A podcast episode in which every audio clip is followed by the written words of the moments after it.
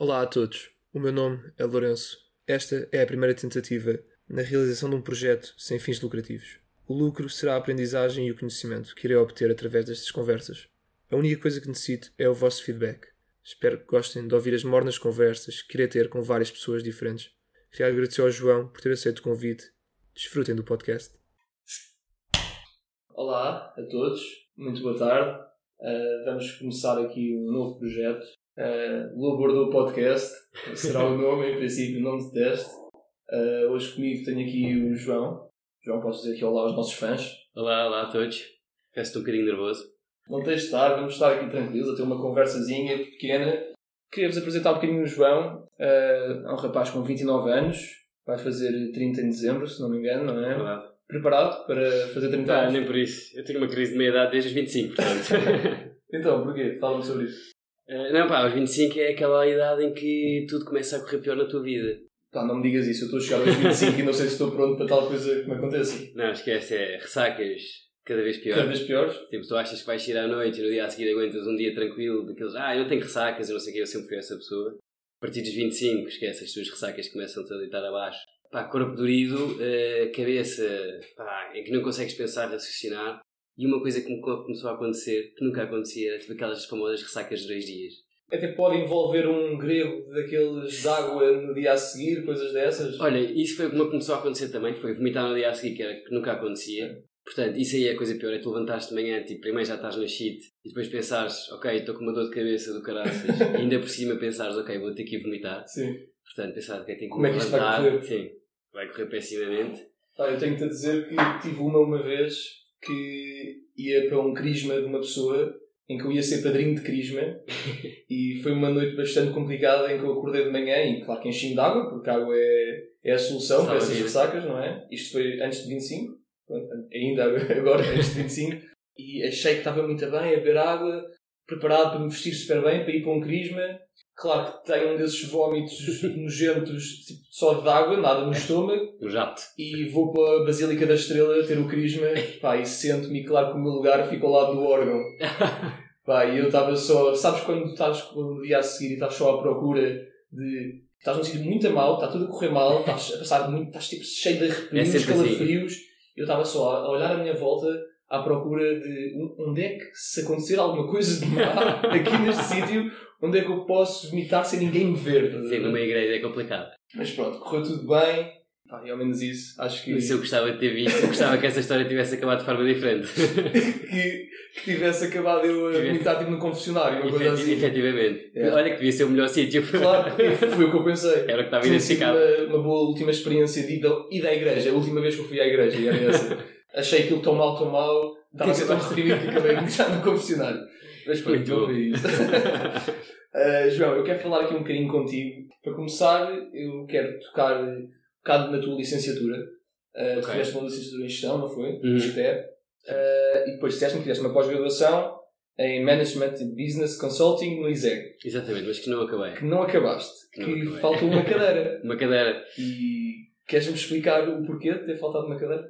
Eu sempre fui contra aquelas pessoas que, hum, que sabem que tu ouves sempre, quando estás, a, quando estás a tirar o curso, e ouves sempre a história de um tio ou de um amigo, de um amigo que pá, foi, fez o curso. Aliás, estava a tirar o curso, mas depois por uma cadeira nunca acabou o curso. Pá, sempre aquele tio, Sim. aquele amigo que O tu. ressabiado, o ressabiado. que Exatamente. Hoje em dia ia lá e já tinha acabado. Exato. Sim.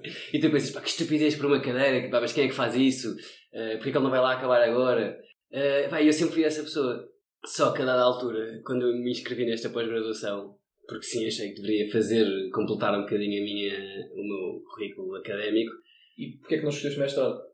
Porquê é que não escolhi mestrado? Olha, por duas razões. Porque na altura não tinha muito dinheiro, Ok. portanto minha pós-graduação É era mais relevante, exatamente. Eh, pá, e os mestrados custavam 7 mil euros, coisas assim, estas pós-graduações custavam 4, ou 3,5, 4. Uhum. Então eu achei, ok, pode ser uma. E só o ano, certo? Durante o ano. Durante o ano, exatamente. E esta pós-graduação em específico tinha uma coisa boa que era, era o primeiro ano do MBA do ISEG. Podes ver, aquilo era tão bom que, entretanto, já acabaram com esta pós-graduação e já disse que dá equivalência ao primeiro ano de, de MBA New. Eu por acaso tenho essa imagem do ISEG, que é tipo aquele, aquele instituto que tenta ser bem inovador e tentar acompanhar os outros e faz uns programas super, super na vanguarda, só que depois nunca corre bem as pessoas metem-se lá, tipo, saem, mas não saem muito bem. que faz lembrar um bocadinho as marcas brancas dos supermercados? Tipo, exato, exato. É quando não estás com dinheiro, onde é que has de ir se queres fazer alguma coisa de gestão relacionada? Ok, Iseg. Iseg, Iseg, vais para o Iseg. E aquilo, pá, pelo menos do que eu vejo, das poucas vezes que eu fui lá estudar, que dá sempre cheio de pessoas. Por isso, há quem goste da marca branca. Há quem gosta da marca branca, Exato. pá, é assim, há pobres em todo lado. E agora, qual é que foi a cadeira que ficou para trás? Pá, a cadeira que ficou para trás foi. Assim, sinceramente, eu já nem me lembro do nome da cadeira que ficou para trás, mas era, mas era uma coisa tão ridícula como.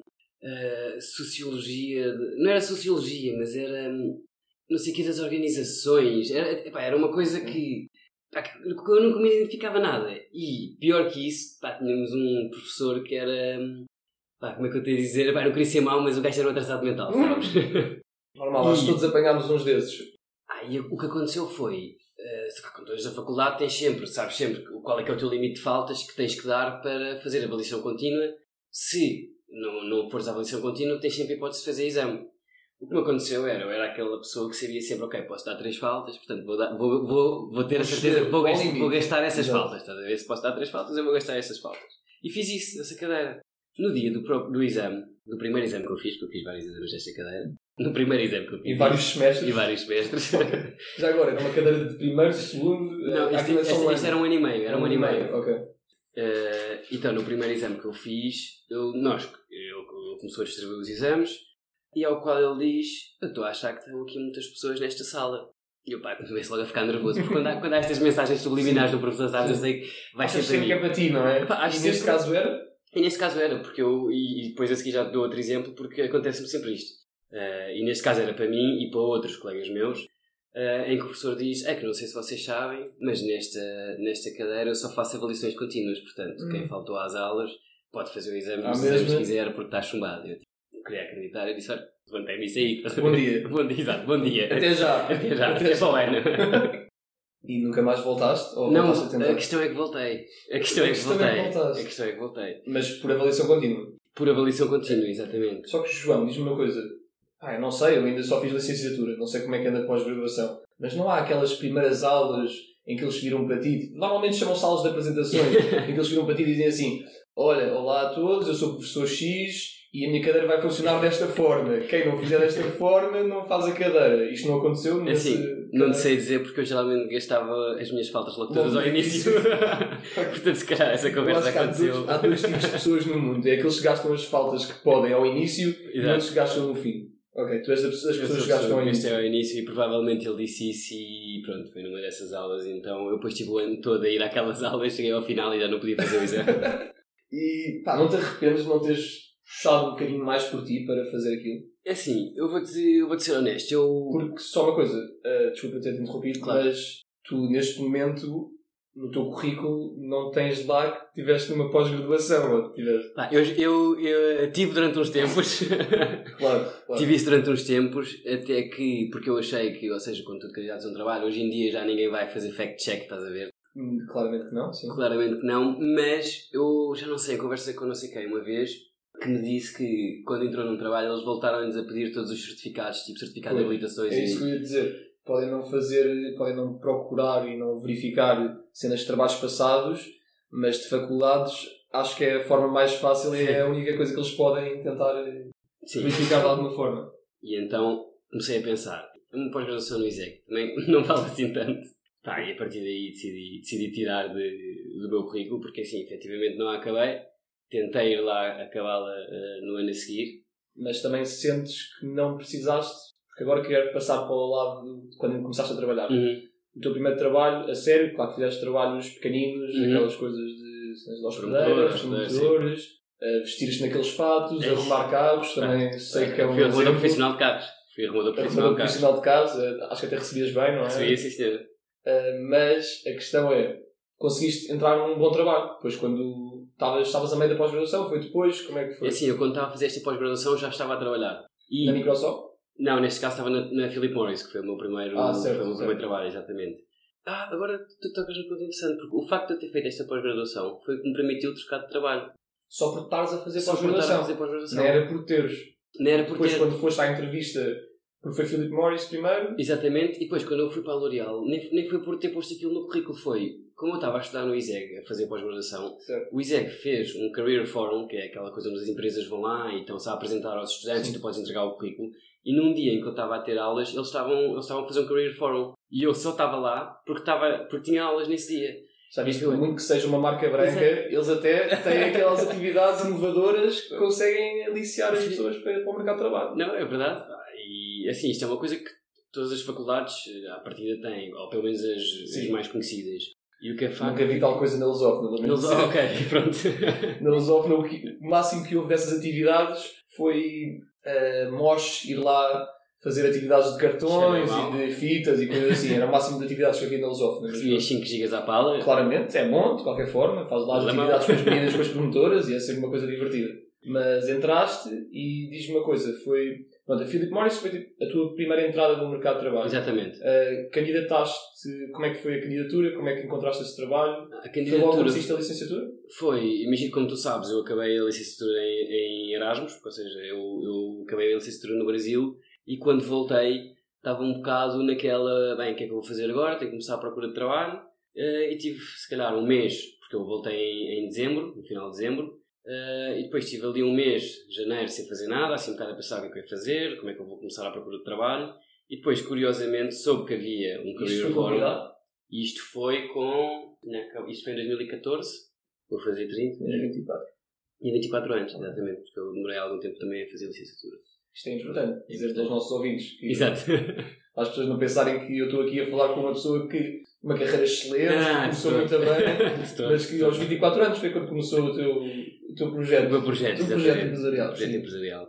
Eh, Sim, foste ao Career Forum. E foi um Career Forum da Nova, portanto, como estás a ver, eu papei os Career Forums pelo visto, mas, tudo, mas foi tudo acidental, porque isto foi sempre alguém que me falou E pelo Eu visto pensei- resulta. e pelos vistos resulta. Olha, aconselho a toda a gente, olha, se alguém quiser arranjar trabalho, vá a um Career Aqui Forum. temos o conselho um Exatamente. do nosso podcast, é ir a um Career Forum. Mas na nova, porque os dois Na nova é melhor. Na nova é melhor. Mas sim, foste, E fui entraste. para lá, vesti um fato, exato, e conheci lá uma pessoa dos recursos humanos da Philip Morris, em que ela me perguntou, olha, quais é que são as tuas áreas de interesse? Eu na altura não sabia, sabia lá qual é que eram as minhas áreas de interesse, então disse, Sim, ah, tinhas acabado uma licenciatura de gestão. é- Exatamente. É importante dizer, sim. exatamente, candidatura de gestão, é uma licenciatura de gestão, mas que eh, para mim eu fiz um bocado de licenciatura, ok, é gestão, mas gestão é muito vago, não é? A gestão pode tocar em muitas, muitas áreas, tipo finanças, contabilidade, havia coisas que eu sabia que não queria, tipo contabilidade, mas depois de resto era tudo, era tudo um bocado áreas que eu se calhar podia explorar.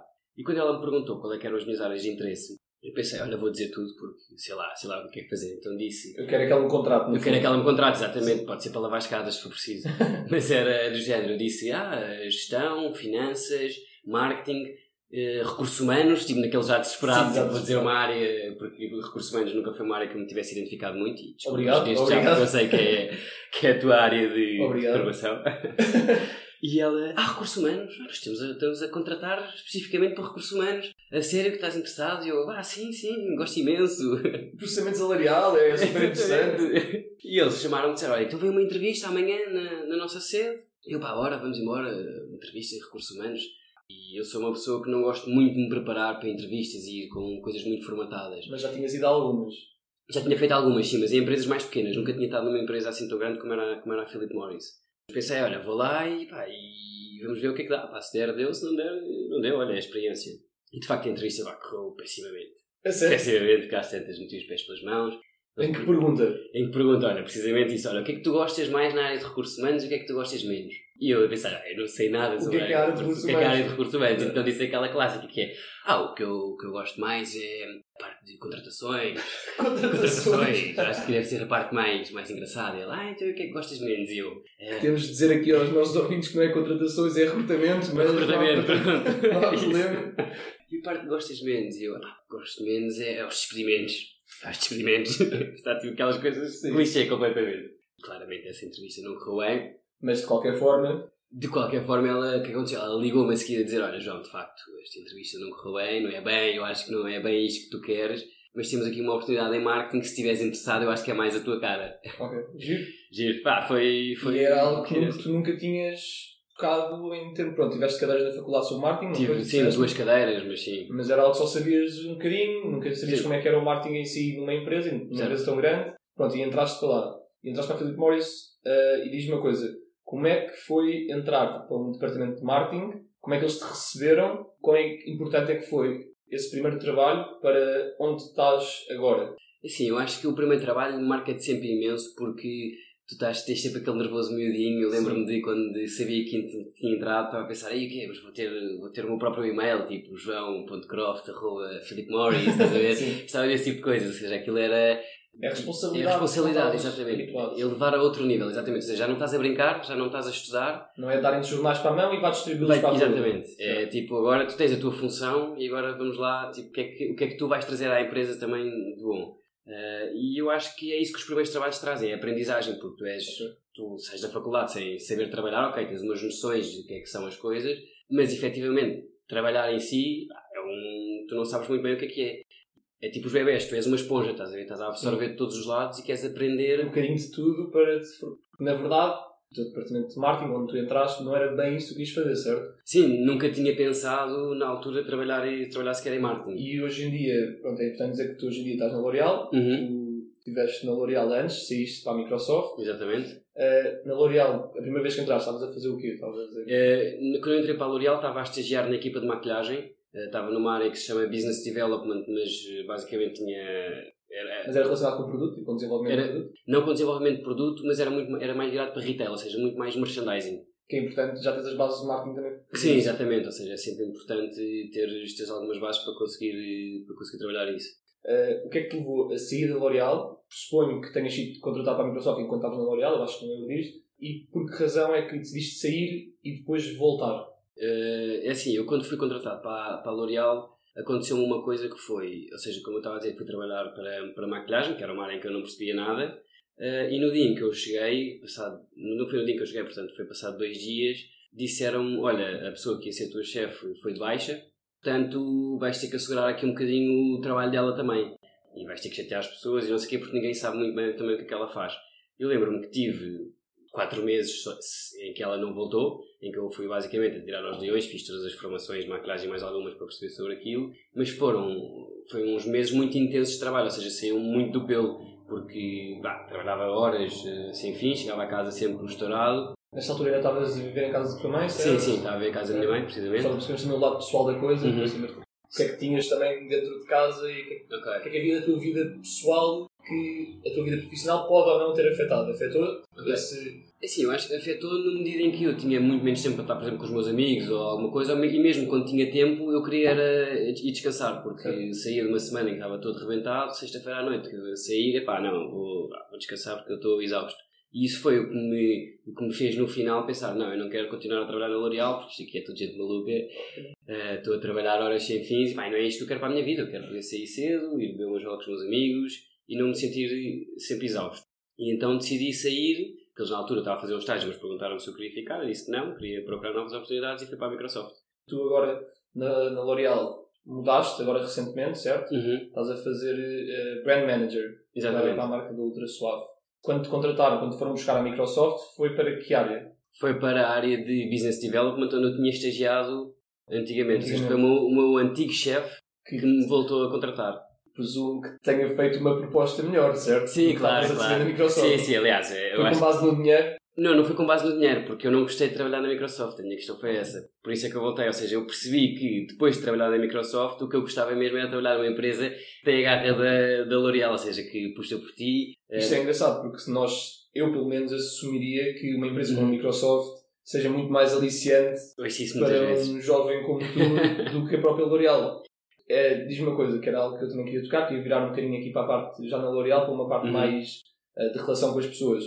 Também foi um bocadinho uh, a forma como, como o grupo que há na L'Oréal e a forma como eles como sempre trataram, como uhum. não desistiram de ti, por exemplo, também te fez um bocadinho aliciar-te para esse projeto, certo? Foi sim, um sim. também uh, o objetivo do que a L'Oréal estava a fazer e o, o que sentiste que era um projeto que querias voltar a entrar mais do que estavas a fazer na Microsoft? Estavas a sentir que se calhar não estavas a ser estimulado na Microsoft? Era mais... Sim, completamente. Porque, ou seja, na Microsoft, e obviamente isto, eu acho que isto depende muito de pessoa para pessoa, mas o que eu percebi na Microsoft foi que ali eu não estava a ser, como tu disseste bem, eh, estimulado a nível intelectual, porque as coisas estão muito fechadas a nível internacional e tu estás lá a executar. Pronto, não quero ser injusto, mas isso foi o que eu senti, pelo menos foi a experiência que eu tive. Assumo que se calhar outras pessoas tiveram uma experiência diferente. Mas pronto, a L'Oréal também acaba por ser uma empresa internacional, certo? Sim, é uma empresa internacional, mas que tem muito mais liberdade, que te dá muito mais liberdade, primeiro, à tua criatividade e a tu fazeres um bocadinho a tua função, sabes? Ok, tu podes estar a trabalhar em marketing ou em comercial ou o que seja, mas eles dão-te liberdade para tu tocares em várias áreas. Ok. Tipo, não se- é às ordens de fora e tu tens Sim. de seguir as mecânicas que funcionam em todas as empresas fora do país, que é o Sim. caso mais da Microsoft. É? Exatamente, ou seja, aqui claramente também há guidelines internacionais, obviamente tem que haver, não é? Porque para não Sim, sim, desvirtuar um claro. bocadinho a estratégia da, da, da, da marca-mãe, mas temos muito mais liberdade para fazer ativações locais, para fazer eh, estratégias locais, ou seja, eh, há muito mais essa, essa liberdade. E depois tem muito a ver também, não só com isso, mas com as pessoas. E era por aí que agora que eu também queria, queria que avançássemos um bocadinho para esta parte mais das pessoas e das pessoas dentro da L'Oréal. Uhum. Eu sei que tu, depois de teres entrado lá, tu criaste um grande grupo de, de pessoas. eh, são pessoas que são do teu departamento ou são pessoas de departamentos diferentes? Como é que criou esse grupo? Tens um grupo de amigos hoje em dia Tem um grupo de amigos, L'Oréal, sim, sim, certo. que não é um grupo de amigos de trabalho. Hoje em dia já é um grupo de amigos teus. Sim, com quem vais, amigos. vais sair. Sim, se passar fim de semana. Passar fim de semana. Foi, foi, com, foi com eles que foste, foste ao boom? Era esse grupo? Uh, não, não, não, esse, não, esse Ok. não foi, esse era outro grupo, era outro grupo de amigos, não, não foi com eles que fui, que fui ao boom. Ok, é um grupo mais especial. Um grupo sim. mais especial, sim. Um grupo Depois diferente. podemos falar sobre isso. Criaste lá um grupo eh, e diz-me uma coisa que eu acho que é uma coisa importante. Pá, Eu, pelo menos, porque eu, eu tenho dificuldades em criar eh, relações de amizade dentro Uhum. do, do meu emprego. E eu queria saber isso. Como é que, como é que conseguiste criar uma relação tão de amizade e tão pessoal com pessoas com quem trabalhas? Como é, que- como é que isso se originou? Ou como é que achas Uhum. que como é que achas que foste recebido ou que recebeste pessoas para conseguir criar eh, essa coesão ok. tão grupal? É assim, eu acho que, é assim, nós passamos muitas horas no escritório. Portanto, tu passas mais tempo com aquelas pessoas do que passas com a tua família e com os teus amigos. E, eh, uma, e, ou seja, aquilo começas a perceber que há pessoas com que te identificas mais e outras que te identificas menos, obviamente. E o que aconteceu com este pequeno grupo foi que nós dávamos, ou seja, eram pessoas com quem eu me identificava e que Mas em que termos?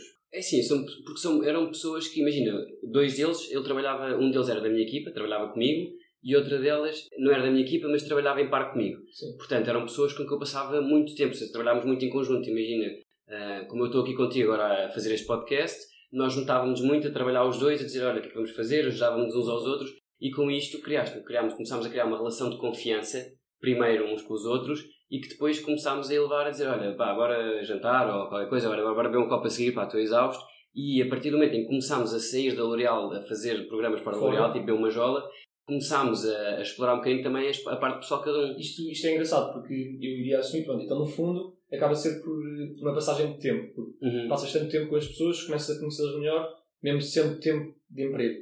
Eu, eu por acaso estava a assumir que a forma como tinha acontecido nesses grupos que tinham formado eh, tinha sido com atividades que a L'Oréal fizesse Ah, de recursos humanos, como coisas de eh, Team building. jantares, team, eh, atividades de team building, coisas assim.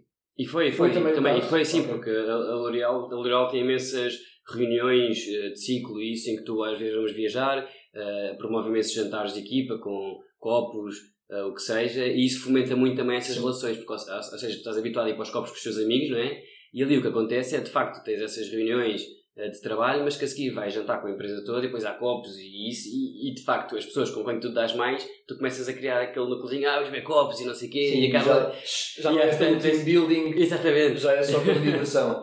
Eh, eu quero fazer agora aqui uma, uma coisa interessante, que é, eu sei que tu tens outro grupo diferente, eh, que é um grupo mais de licenciatura, não, se calhar até antes de licenciatura, é um grupo de escola secundária, de sítios diferentes, que é o nome, o nome do grupo, vamos pôr aqui, já agora, que é Sim, bom sim, sim, para conseguirmos fazer comparação Claro sim. exemplos dos dois, grupos. Claro temos sim. o grupo L'Oréal e temos o grupo dos Carcatinhas.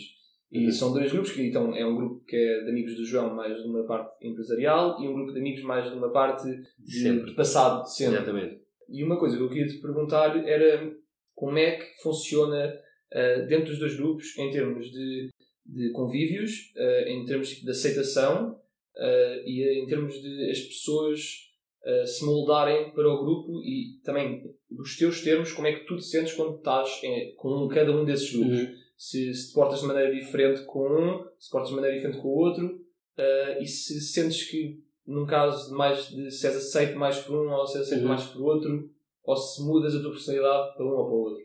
É assim, eu acho que o grupo Carcatinhas, como tu estavas a dizer, que é o, meu- que é o nosso grupo de, de amigos de sempre, é um grupo que tem, é um grupo bastante grande, nós somos para aí 15 ou Certo. entre 12 a 15, eu não sei, acho que é, Pessoas acho que é 15, muito sim, diferentes. muito diferentes. Eh, E eu acho que eu acho que depende um bocadinho de se tu estás com, ou seja, é um grupo muito grande, portanto tu não estás sempre com o mesmo grupo ao mesmo tempo. Eu acho que o grupo é um bocadinho, varia consoante, estão eh, subgrupos, por assim dizer, tipo, imagina, às vezes estão só 3 ou 4 pessoas, às vezes estão 10, às vezes estão 7, eu acho que isso altera um bocadinho a dinâmica do grupo. Enquanto quando é o grupo de L'Oréal acaba sempre por ser. Exatamente, mesmo. é sempre o mesmo, portanto comporta-se se calhar de forma mais homogénea, não sei, Sim, diria sim. eu, talvez. E uma, uma das coisas do grupo Carcatinhas é quando nós temos muito a tendência para, para a arruaça, por assim dizer, Sim. é muito grande, porque eh, são poucas as vezes, nós estamos muitas vezes juntos e quando estamos juntos toda a gente quer é bem mais copos e não sei o quê. São aquilo- 15, são 15 homens a, a lançar a testosterona toda que têm, todos cheios de testosterona e vão lançar, e são 15 juntos, ok. Exatamente. Enquanto no caso da L'Oréal é um grupo mais variado. Variado, certo? primeiro é misto, ou seja, não, é só, Ok. não são só homens ou não sei o quê, portanto é até bastante equilibrado, portanto nós somos três homens, três, três rapazes e três, três raparigas. E portanto sim, ou seja, o comportamento é muito mais homogéneo, acho eu, e também acho que é pelo facto, ok, nós somos amigos, conhecemos há, há três anos e pouco, há limites que se calhar não passamos. Sim. Sentes que, em termos de estímulo, em termos de. não só da parte de diversão, numa parte mais de estímulo pessoal e próprio, gostas mais das conversas e desse convívio com um grupo de L'Oréal ou com Uhum. um dos subgrupos de Carcatinhas? Não vamos pôr o grupo inteiro, Ok, vamos pôr um subgrupo próprio. Não, se estiveres só com Uhum. cinco deles especiais. ok, eu acho que depende um Em que não podes incluir os teus irmãos. Ok, claro, ok, ok, ok. Os meus irmãos não fazem. Ah, sim, porque os meus irmãos Fazem fazem, parte fazem do parte, grupo. do grupo, Certo. exatamente. E alguns primos. Que é engraçado. Exato. Não os podemos incluir, tens de Ok, incluir os que só não o são. resto. Exato. É assim, eu acho que depende um bocadinho dos temas. Eh, se eu estiver a, a fa- a falar numa perspectiva muito mais de carreira ou assim, acho que funciona melhor com o grupo L'Oréal, por assim dizer. Mas se estiver de um ponto de vista pessoal, acho que com o subgrupo Carcatinhas, porque assim, para todos os efeitos, há ali pessoas que eu conheço há, há muito tempo, portanto, ou seja, nós crescemos juntos, há- há- acho que há uma proximidade diferente. Tenho lá pessoas que eu considero quase meus irmãos, por Sim. exemplo, um Ávila, que Mas nós, por exemplo, nós falámos sobre, nós falámos sobre isto ontem eh, e era de uma, eu estava a fazer esta pergunta de um, de um lado de sentires que o teu próprio, quem tu és realmente, sentes que és mais com o grupo da L'Oréal ou com o grupo dos Carcatinhas? Não, acho que, acho que mais com o grupo Carcatinhas, sim, Ok. ou, com, ou com o subgrupo Carcatinhas. Porque ali, de qualquer forma, acaba por ser um grupo de trabalho. Então acabas Certo. sempre ter, tentar ter uma imagem e não Sim. perturbar essa imagem. Sim, sim, sim, sim. eu Que acontece também, certo? Certo, que acontece. Por exemplo, dentro do grupo, dentro do grupo L'Oréal, há lá uma das pessoas, por acaso é, um, que é uma rapariga, que eu se calhar pá, tenho, uma, tenho uma confiança brutal com ela, estás a ver? Eu sou capaz de lhe dizer há coisas da minha vida pessoal completas, e se calhar a, ou- a outras não. Se calhar também não diga alguns dos carcatinhas. Do outro lado, sim. Portanto, eu acho, que, eu acho que isso tudo depende. Os grupos são feitos de pessoas. Certo. E tu vais sempre identificar mais com umas do que com outras. E não é só por ser um grupo de trabalho ou um grupo de vida Exatamente. que isso muda. É isso. E tu não vais poder também, que eu acho que é uma coisa importante, eu estou a fazer estas perguntas porque para percebermos quão importante é que é também ter um grupo de amigos no trabalho. Uhum. Uh, porque, no fundo, tu, mesmo criando esse grupo, se calhar vais selecionar algumas pessoas desse grupo com quem te vais dar melhor e com quem tu podes ser mais o teu próprio Uhum. e com quem podes ser mais original que o todo, ou do que se for um caso de Claro. pessoas de vida. Porque mesmo que sejam pessoas de vida, o grupo pode ser grande, mas tu vais selecionar um ou outro Sim. que sabes que é com esta pessoa que eu vou poder Claro, ser mais contar, honesto. exatamente, Exato. contar sempre, claro, obviamente. Ok. Isso é, pronto, isso era uma conclusão que eu queria chegar, que, Claro acho, que é, sim, claro que que acho que é importante, porque revelares, eh, revelares muito quem tu és quando estás numa empresa, acho que muitas vezes pode ser prejudicial. Exato. Se te inibires de fazer essa revelação, o que acontece depois é que também ficas muito fechado na tua concha e acabas por não te, te Abrir a conhecer, completamente. não é? Sim, Exato. certo. Mas também Mas acontece na vida pessoal. acontece na tua vida pessoal. Sim, sim, sim, acho que isso também acontece. porquê que isso acontece na tua vida pessoal? Ah, tu sabes, há coisas que, eh, que me fizeram sempre sentir, se calhar, um bocadinho que não, que não poderia eh, divulgar-me completamente, porque, pá, eu, como tu sabes, eu sou gay. Um, e foi uma coisa que eu comecei a revelar tipo, aos meus amigos muito, muito a conta-gotas. Sim, Portanto, devagarinho. muito devagarinho. Por exemplo, no trabalho, não me vou pôr a dizer a toda a gente: olha, Sim. mal está aviso. E também não o fiz na minha vida pessoal, portanto, também não vou fazer no trabalho. Eh, Mas, e acho. se- desculpa interromper, Sim, mas se formos por uma parte de seleção, quando foi eh, essa parte de, de contar e partilhar um bocadinho mais de ti, eh, sentes que foste aceite de, de uma forma correta ou da forma que querias Uhum. ser aceito dos dois lados? Porque há pessoas da L'Oréal também sabem. Há ah, sim, nesse caso, grupo específico, há uma, só há uma Só pessoa, uma? só há uma, Ah, que eu- é a tal que eu te contei que, que já sabe, que eu lhe contei e pronto, e falamos abertamente disso. Eh, as outras pessoas nunca lhes contei, mas também porque não sinto necessidade de estar a, estar a dizer, mas. mas Sim, não, não vai mudar a forma como eles se vão ver. certo? sim, sim, exatamente, acho que não, acho que não. E Achas que podia mudar, desculpa, achas Sim. que podia mudar a forma como, se calhar para alguns, se contasses, achas que eles podiam ver-te de outros olhos de uma forma também de, de produtividade? Achas Os que, meus colegas? achas que sim? Achas que sentes que algum deles iam sentir que eh, iria ser mais difícil trabalhar contigo? Ou que achavam que, Acho que não. por saberem isso, Uhum. achas que por saberem isso ia afetar alguma dinâmica? Ok, de assim, acho que não. Assim, sinceramente acho que não, porque imagina, por exemplo, um dos, um dos meus colegas, que é o Filipe, que, é, que é, foi uma pessoa que entrou ao mesmo tempo que eu no L'Oréal e que é um destes meus grandes amigos, por exemplo, nós temos sempre uma coisa que é, por exemplo, quando fomos para fora, na, para fora com a L'Oréal vai-vos para fora, eu fico sempre no quarto com ele, por exemplo, eu acho que se ele soubesse eh, que eu sou gay ou não, isso não iria interferir se ele pensar, aí agora vou, vou dormir no quarto com ele, quer dizer que ele se vai tirar para cima de mim? Acho que não, acho que, eu- acho que nunca É um pensamento que passa por toda a gente. Exato, não, mas é isso, tu ouves muito isso, de repente Sim, assim, sim, vou ficar no quarto com ele, quer dizer que é meia-noite, Vai- saltar para a estás a ver? Vai entrar ali e fazer coxinha comigo, não, não vá. Mas a questão é se, se toda a gente pensasse assim, pensávamos também para o outro lado. Se, estamos a, se uma rapariga está a dormir no mesmo quarto do que os Exato. outros, tipo, também se calhar, será que passa esse pensamento pela cabeça?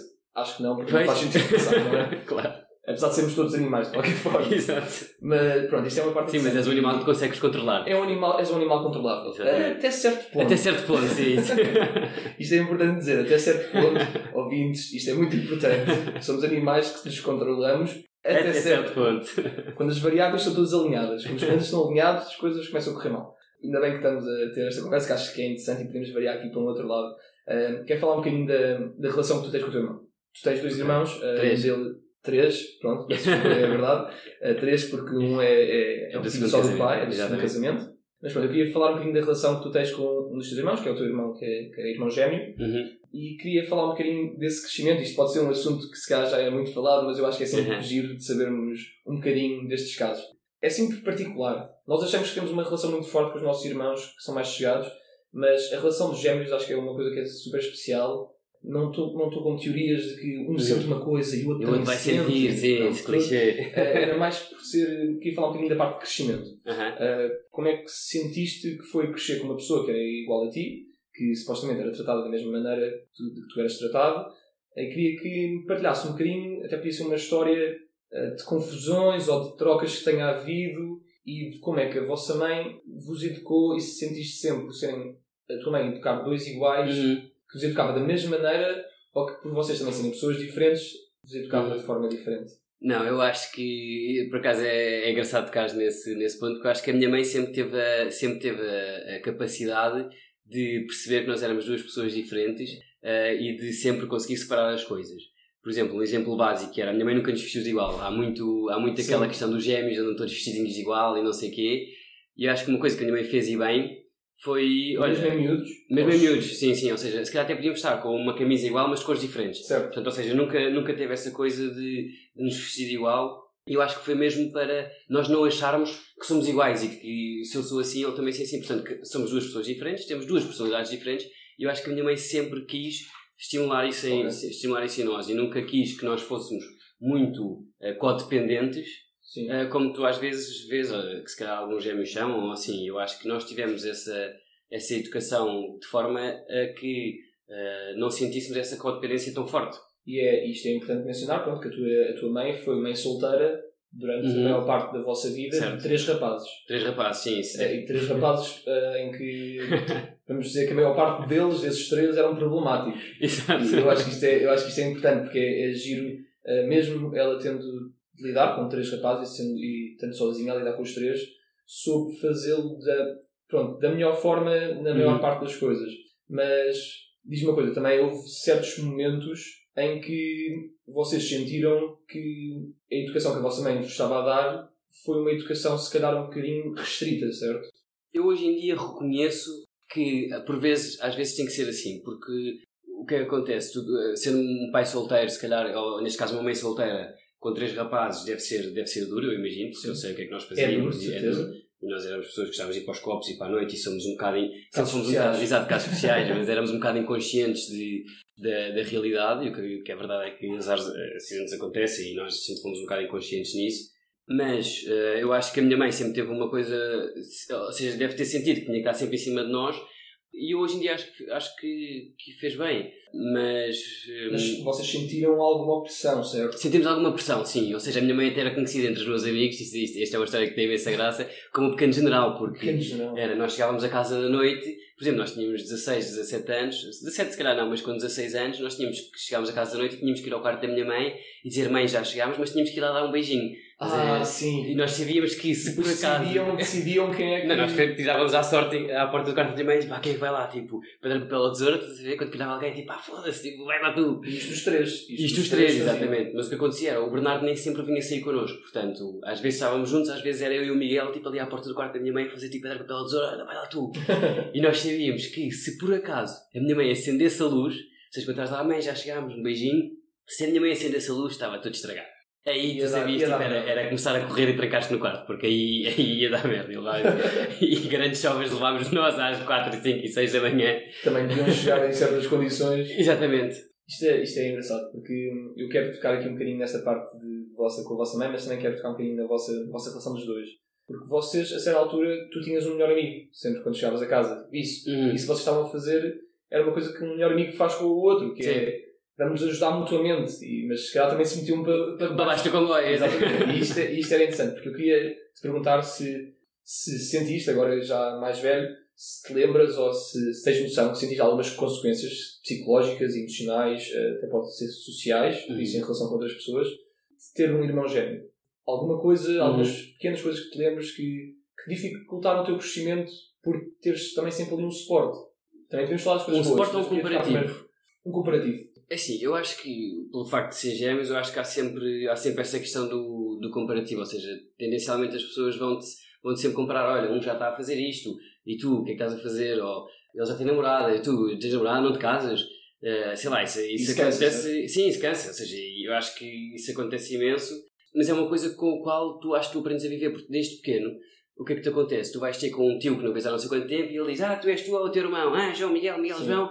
Ah, ok, é uma piada gira, mas. Só que é uma piada gira que é feita que é todos os momentos. Sempre, sempre, estás a ver? E é gira para quem a está a fazer, mas quando tu já ouviste aquela piada 747 mil vezes, tu às vezes pensas tipo, ah, ok, vá, bring it on, estás a ver? Tipo, manda lá essa piadinha. Queres falar sobre outros assuntos ou vamos continuar a falar sobre sermos iguais? exato, exato. Tipo, queres perguntar como é que eu estou? Tipo, como é que foi o meu ano? Que não me vês há um ano? Queres me perguntar? Tipo, roubei a escola, sei lá.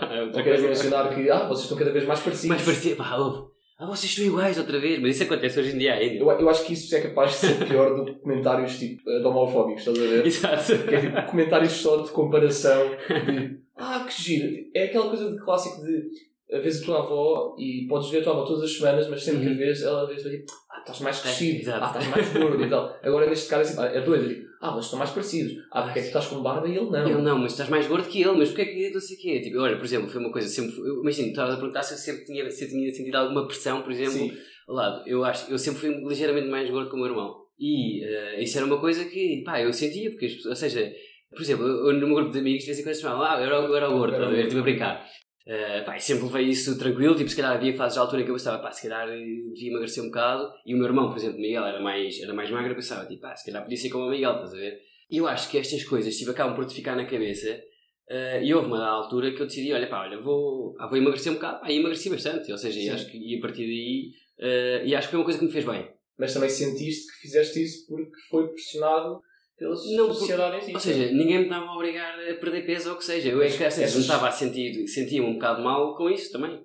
E por exemplo, houve momentos em que coisas já estavam a comparar do género oposto em que Exato, ah, aconteceu. mais magro do que ele. Aconteceu. isso também é mau, certo? Isso também é mau, claro. Porque, ou seja, eu acho que aí se calhar o Miguel sentiu um bocadinho isso, não sei, não faço ideia, mas, mas eu acho que na altura em que eu emagreci o Miguel por acaso engordou um bocadinho e depois essa, essa comparação era feita, era feita ao contrário, mas... Uh, houve, houve alguma algum momento. Uh, eu, sei um, eu sei um especial, uh, que foi uma troca para uma aula, uhum. uh, mas eu queria saber se, não tivesse, se não tiver a ouvir esta que eu vou perguntar, fala-me dessa da, da aula, uhum. que, em que vocês fizeram uma troca de propósito, ou alguma parceira, ou uma namorada, ou uma grande amiga, uma coisa mais íntima, Ok. que, que vos trocou? Que achava que um era o outro? Ou... Ah, não, isso já aconteceu, já aconteceu várias vezes. Ou seja, nós nunca trocámos intencionalmente a dizer, olha, vai lá ter com a tua namorada e vê se. Vê se dá. E vê se dá, mas já fizemos várias trocas, por exemplo, nos 30 anos da tua irmã, não sei se te, não sei se te lembras, em que eram, ela fez os 30 anos, tinha estado mascarado, Sim. havia um tema. Tema de 80s. ou É, 70s, exato, tipo assim, exatamente. Eh, em que, da altura, eu e o Miguel trocámos de roupa. E às tantas, havia imensa gente que não estava a perceber que nós tínhamos trocado. Portanto, eu estava com a aliança do Miguel e tudo. Eu acho que das poucas pessoas, que se aperceberam foi tipo a minha mãe, mas tipo tudo o resto, e eu, se calhar o meu pai também. Mas Então, tipo, a minha irmã, que é- a minha irmã é casada com, Uhum. o irmão do João, eh, a minha irmã não, não reparou. não reparou logo, não reparou logo. Ou seja, a tua irmã tá, estava lá comigo e de repente olhou para mim e disse: Mas, mas o que é que se passa? Quem és tu? Quem és tu? Quem és tu? Exato. Isso é que é a pergunta que também não faz muito sentido. Sim. É um ou outro. Ou é um ou outro, exatamente. Ah, será que é o Bernardo? Mas exato, Não faz sentido. Mas é que isso aconteceu já várias vezes com a tua irmã, porque a tua irmã, quando está distraída, já várias vezes me abordou numa ótica de ah, és, és o Miguel, tipo, dar-me a mão, ou uma vez lá em casa também no Natal, tipo, vinha direto a mim para me dar um beijinho e eu disse-lhe, tipo, olha, eh, eu sou o João, tipo, quase. E ela, tipo, ah, nem estava a ver, porque como tem uma silhueta tão parecida, ou uma, uma imagem, tu às vezes não estás a focar na cara da Sim. pessoa e assumes automaticamente, ok, aquele é o meu marido, estás a ver? É Também. engraçado, porque mesmo que, mesmo que conheça aquela pessoa muito mais intimamente do que conheça Exatamente, o, o físico e o visual vai sempre pregar uma rasteira à pessoa. claro que sim. Olha, eh, já que estamos aqui a falar de, dos dois casados e de, que, vão, ter um filho, uma filha, vai, vai nascer em novembro, Essa é a nossa sobrinha. vai ser a nossa sobrinha, que é, que é interessante. Eh, eu queria te fazer uma pergunta sobre. Vamos tocar aqui um bocadinho no regime de Covid, mas assim ao que Ok. deve, mas é. Pronto, isto é feito a algumas pessoas, e no caso deles, e no caso de muitas pessoas, houve muitas pessoas a engravidar e houve muitas pessoas a divorciar-se. Eh, eu quero falar um bocadinho neste assunto do género de. eh, quer saber qual é, é a tua opinião em termos de casamento, eh, se queres casar, se, queres ter, se queres ter filhos. Isso eu sei que pode ser um plano para a frente, mas é algo que tencionas fazer? É assim, eu, já, eu acho que já tive, já passei por várias, por várias fases da minha vida em que numa fase inicial eu disse, pá não, não quero ter filhos porque não quero que um filho meu eh, seja gozado na escola, não sei o quê, por ter um pai gay ou, ou o que seja. Aos pais, Ou os pais, ou o que seja, exatamente. Mas eu se- tenho piada porque eu sempre assumi que ia ser solteiro, tipo, que nunca ia, Ah, ia sempre que ias ser o pai um- divorciado ou o pai exatamente, solteiro. lonely, estás a ver, tipo, solitário. Então o filho está sempre lá.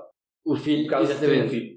Uh, só que eu achei que não era minha. Ou seja, que eu, que eu não podia estar a pôr uma criança ou assim nessa situação porque eu próprio também não me aceitava Sim. completamente e achei que, tipo, ok, ter uma criança, depois ele vai para a escola, vão saber, então, mas o teu pai é gay, depois vai ser usado da escola. E eu sei, tipo, olha, não, não, não posso fazer isso a uma, uma criança. Mas sabendo que hoje em dia, como está a evoluir, Exatamente. Se calhar é melhor é que se a criança está comigo ou com, ou com um casal qualquer está do- sozinho. do que está sozinho, exatamente. E Eh, temos de dar esse, esse valor tanto à sociedade como a ti próprio. Eu acho que também que é importante dizermos isto. O facto de tu sofreres por um, fi- um filho já antecipadamente uhum. já é um, um- grande indicador de que não, nunca quer dizer que estejas, nisso. não quer dizer que estejas pronto, mas quase que já gostas tanto dele ao fundo de não o quereres. Uhum. De não o quereres pôr nessa situação. Mas Sim. todos nós passamos por fases complicadas e sabemos que vamos, os nossos filhos vão ter fases complicadas, mas acho que o importante é ter lá alguém Uhum. Que vai estar sempre preocupado em ajudar perante essas fases complicadas, certo? Sim, claro, claro que sim. E daqui a 20 anos, um, filho, um filho de pais gays, se calhar, não digo que vai ter muito mais valor do que os outros, sim. mas não acredito que vai, vai ser olhado como de lado Uhum. como era antigamente, Antigamente, ou sim, é sim, hoje em dia ainda. Eu acho que eu acho que isso que tu disseste, eu acho que é, que é extremamente relevante porque eu, eu sinto, imagina, eu sinto que pelo facto de ser gay, tipo, me desenvolvi muito mais sozinho em certos aspectos da minha vida porque tive que lidar com tive que lidar comigo próprio e tive que e passei se calhar passei momentos mais difíceis sozinho em que não podia falar com ninguém e que tive que resolver tipo as minhas as, as minhas batalhas internamente comigo próprio. E eu sinto um bocado tipo, que as pessoas que estão nesta, nesta situação, tipo eu, e, e no caso é ser gay, e se calhar outras, outras pessoas pode ser outra qualquer, mas que não podem exteriorizar, eu acho que essas pessoas acabam por ter uma visão um bocadinho diferente do mundo ou da, ou, ou da sua perspectiva para o futuro do que uma pessoa que não passa por isso. Era, era o caso que estávamos a falar também quando falámos de comediantes. uhum, eh, de muitos comediantes começam as suas vidas como pessoas que são, são outcasts, são pessoas que Exatamente. estão postas de lado, são pessoas que estão sempre no seu, no seu nicho, são sempre pessoas que estão fechadas. Mas isso também vai estimular muitas vezes serem pessoas fortes e serem Uhum. pessoas criativas e serem pessoas que vão olhar para a vida de uma forma muito menos séria Uhum. do que é suposto. Acho que nem toda a gente tem de olhar para a vida como a vida é uma coisa séria que tem de ser feita como a sociedade nos diz Uhum. que não é eh, agora começamos, começamos a nossa vida e temos de casar, temos de ter filhos, é isto que tens de fazer, tens de arranjar um steady job e tens de fazer isto porque é assim que a sociedade diz. Ao ter essa opressão, se calhar que tiveste, não sei se é a palavra Uhum. indicada, mas pode ter estimulado a seres uma pessoa mais forte para o futuro e acho que também é isso que tens de ver quando estás a pensar no teu próprio futuro e no, futuro do teu filho. Uhum. Se o teu filho é pequeno.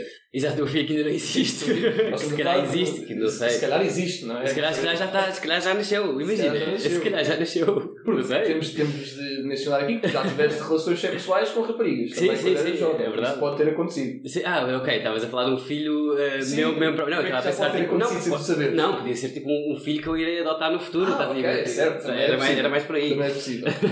Olha, quero tocar aqui numa coisa que, que é giro, aqui dentro da parte do Covid. Tu tens um roommate, tu vives, tu Uhum. divides a casa com um grande amigo teu, que, Sim, é, que é o. Mira, certo? Yeah. E eu queria perguntar como é que a relação com o Mira, pronto, já podemos chamar pelo nome, é um bocado chato, não quero chamar o nome porque as pessoas não vão saber quem é que Quem é. é que é? Sim. Mas pronto, com o teu roommate, vamos Uhum. roommate. Durante a quarentena, eu quero saber se pré, pós, quarentena, Uhum. se notaste muitas diferenças na vossa convivência, Ok. mais discussões, se achas que houve algumas coisas que mudaram ou não. É assim, isso, hum, não tanto porquê? Porque eu, uma grande parte da quarentena fiz em casa da minha mãe. Ah, ok. Porquê? Porque aconteceu que. Mas eh, decidiste tu próprio? eu decidi, foi, não, foi, não foi bem a decidir eu próprio, foi a questão. eh, eu estava a trabalhar na, na L'Oréal e uma das, nossas, uma das minhas colegas tinha sido. Pá, tinha sido digno, pá, foi, fez o teste. Aliás, o marido dela estava infectado com Covid, então mandaram-nos a todos para casa, quarentenas e não sei o quê. Eh, E eu, na altura, estava um bocado tipo: olha, eu posso ter Covid ou não, não sei. Uhum. Ele também estava assim um bocado, pá, mas agora tens Covid, como é que vamos fazer, não sei o quê. Se calhar, pá, liguei à minha mãe e disse, mãe, olha, está-se a passar isto, e a minha mãe disse, olha, se quiseres vai lá para casa, fazes lá a quarentena, tipo, assim eu também te ajudo, pá, podes, fazes os Sim, almoços, jantares, fazes, fazes companhia à minha mãe, sim, se bem que eu tinha que estar mais ou menos isolado, porque para todos os efeitos seria um risco, também não queria estar a pegar Claro. à minha mãe. Ah, e então eu acabei por ir lá para casa fazer ah, a quarentena. Sim. Só que depois acabei por ficar lá, eu acho que fiquei lá para aí dois meses. ah, Fizeste quarentena toda lá, Fiz a quarentena quase toda lá, praticamente sim, ou seja, só fui, eu só voltei para casa depois em maio, portanto eu fui para casa para aí a 13 de março ou alguma coisa assim e só voltei para a minha casa em maio. E depois quando voltaste, estava um ambiente tenso? Não, não estava porque nós falávamos bastante ao telefone, porque pá, o Mira ligava bastante eh, a dizer, tipo, às vezes, pá, quando é que vais para casa, isto é uma seca, não se faz nada, estás a ver, tipo, anda lá para aí, tipo, Vem fazer companhia. Vai fazer quase, exatamente. Tipo, anda lá para aqui que isto aqui tipo, já anda a bater com a cabeça nas paredes. E eu tipo, epá, sim, epá, é de ir, mas olha, agora estou aqui a trabalhar, tentar, olha, tentar dar jeito a cá em casa, porque não, pá, não tenho que me preocupar com almoços, jantares. tenho- Curiosamente, tive um pico de trabalho tipo gigante na, no período de quarentena, portanto eu estava bastante confortável em casa, em casa da minha mãe, é um As pessoas andavam a comprar mais Eh, cremes. De, cremes não, mas por exemplo, artigos tipo gel de banho, shampoo e não sei o quê, pá, as vendas tipo, aumentaram Dispararam. imenso, dispararam imenso, sim. Mas depois era muito mais a questão, tipo, é preciso fazer uma análise não sei do quê, para que isto está a crescer. Exato, e estudaram porquê? Chegaram a alguma conclusão? Estuda- não, estudámos várias coisas que era, as pessoas andavam a, lavar- a tomar tipo dois banhos por dia, imagina, ou seja, ao começar, imagina, tu lavas o cabelo todos os dias. Isso é uma pergunta. É uma pergunta, estou a perguntar se lavas o cabelo todos os dias. Ah, lá, lá, que eu Ah, dizia. pronto, ok, eu Sim. também, mas pronto, a maioria das mulheres lava o cabelo tipo Ah, duas vezes por semana ou uma coisa qualquer. E o que Também começou é a muito acontecer. para lavar também. Pois, exatamente, também é muito para lavar, esse cara é uma chatice, não sei. Mas o que aconteceu durante a quarentena foi que as pessoas, como estavam todas obcecadas com o Covid, e o Covid podia estar no cabelo, e podia estar não sei aonde, Ah, começaram a lavar o cabelo todos os dias, por exemplo. Certo, o meu primo falou-me sobre isso porque ele estava a ver em Madrid e ele partilhou connosco que sempre que ia ao supermercado chegava, Ia lavava todos os produtos Pois. com, com Ah, lexívia sim, eu cheguei a fazer e isso. depois ia tomar banho. Exatamente, fui ao supermercado. exatamente. Lá está, portanto, usava mais shampoo, Exato. vocês tomava banho de manhã, depois tomava banho a seguir quando ia ao supermercado, depois dava banho aos filhos, portanto, E a L'Oreal a esfregar a as mãos. esfregar as mãos. Mas, por outro lado, começámos a vender menos outros produtos, tipo cremes, deixámos de vender, que é um produto que nos traz bastante dinheiro. Sei lá, portanto, houve As ali pessoas iam um... menos à rua e sentiam que não precisavam usar tanto creme. Sim, exatamente. Portanto, ou seja, começaram a usar muito mais bens de primeira necessidade, como é o caso de gel de banho, eh, shampoo, coloração em casa. Pá, porque as pessoas não podiam ir ao cabeleireiro, os cabeleireiros estavam fechados. Achas que houve muitas pessoas a fazer experiências? Não acho. de- Houve, mesmo? houve efetivamente. Pá, os supermercados, os- as prateleiras dos supermercados estavam vazias de, de produtos para pintar o cabelo. E coitados dos, de malta de reposição de stocks. Coitado da malta reposição de stocks, mas como isto foi uma coisa tão inesperada, nem nós, nem nenhuma empresa que Assumiram que vende isso ia acontecer. assumimos que isso ia acontecer, portanto, nós, ou seja, começámos logo a dizer, pá, temos que aumentar as previsões de vendas disto, só que nenhuma empresa a nível mundial estava preparada para este aumento, este aumento de procura, então, tipo, as fábricas, tipo, não tinham trabalhadores, não sei o quê, tipo, aquilo entrou tudo em ruptura, ou seja, deixou de haver tinta para o cabelo quase, tipo, à venda no supermercado, porque Sim, estava tudo a sambarcar as sim. tintas, as colorações. Chegou, chegou a um ponto em que as pessoas não tinham nada para fazer, nós falámos sobre isto ontem, em que decidiram que, como não temos nada para fazer, se calhar o melhor é experimentar pintar o cabelo de cores diferentes. Que seja, exatamente. Há pessoas Ou que para tapar os outros, brancos, havia pessoas que queriam tapar os brancos, que era por necessidade, mas outras para experimentar coisas novas. que é super importante tapar os brancos quando tu não sais de casa, certo? Uhum. O teu marido tem que continuar a ver o teu exato. cabelo pintado. Uh, olha, aqui uma última pergunta para acabarmos aqui este tema, porque assim vamos para a zona do lazer. Uau. Chamei-lhe a zona do Lazer. o que é que achaste? Ok, acho bem, acho bem. que ainda nesta parte de relação com, com o teu roommate, eu, eu achei esta expressão gira que eu vi num, num stand-up, que é eh, algum, algum pet peeve, uma, algo que um, um animal faz Uhum. que é irritante ao ponto de não gostares. E isto foi aplicado para relações pessoas em casa. Aham. Então é tipo um hábito que uma pessoa tem, tira do sério. Ok. Há alguma coisa que, que ele faça que ali na convivência em casa pode ser beber o pacote de leite Uhum. deixar o pacote de leite vazio no, frigorífico, algo desse género. Pá, não, por acaso. eh, Não me digas que Tá. ele é o roommate perfeito. Não, pá, o rumo perfeito não é, não é? Porque eu, Ok. acho que isso, eu acho que isso não existe. Eu acho que já houve alturas em que, pá, que obviamente alguma coisa me, me irritou ou assim, mas eu acho que não há nada. Eu acho que não há nada recorrente que me, Ok. que me tire do sério. São hábitos mais que calhar espontâneos de alguma Sim, coisa que exato. acontece. Pode Não acontecer. é algo que ele faça sempre. Sim, sim, sim. Eu acho que não, acho que não tenho assim. Ok, então já que, tu, já que tu não o dizes, eu vou dizer da minha experiência de Ok. quarentena. Quando eu passei aqui a quarentena em Sagres, onde nós estamos a gravar, eh, com o meu primo, e havia uma coisa que ele fazia, pá, é uma coisa mínima, Uhum. mas é, ele tem o hábito de sempre que vai buscar um pacote de alguma coisa e o pacote acaba, Uhum. deixa no sítio. Exemplo, eh, pacote de bolachas Marias, em que tens o pacote circundante, Sim.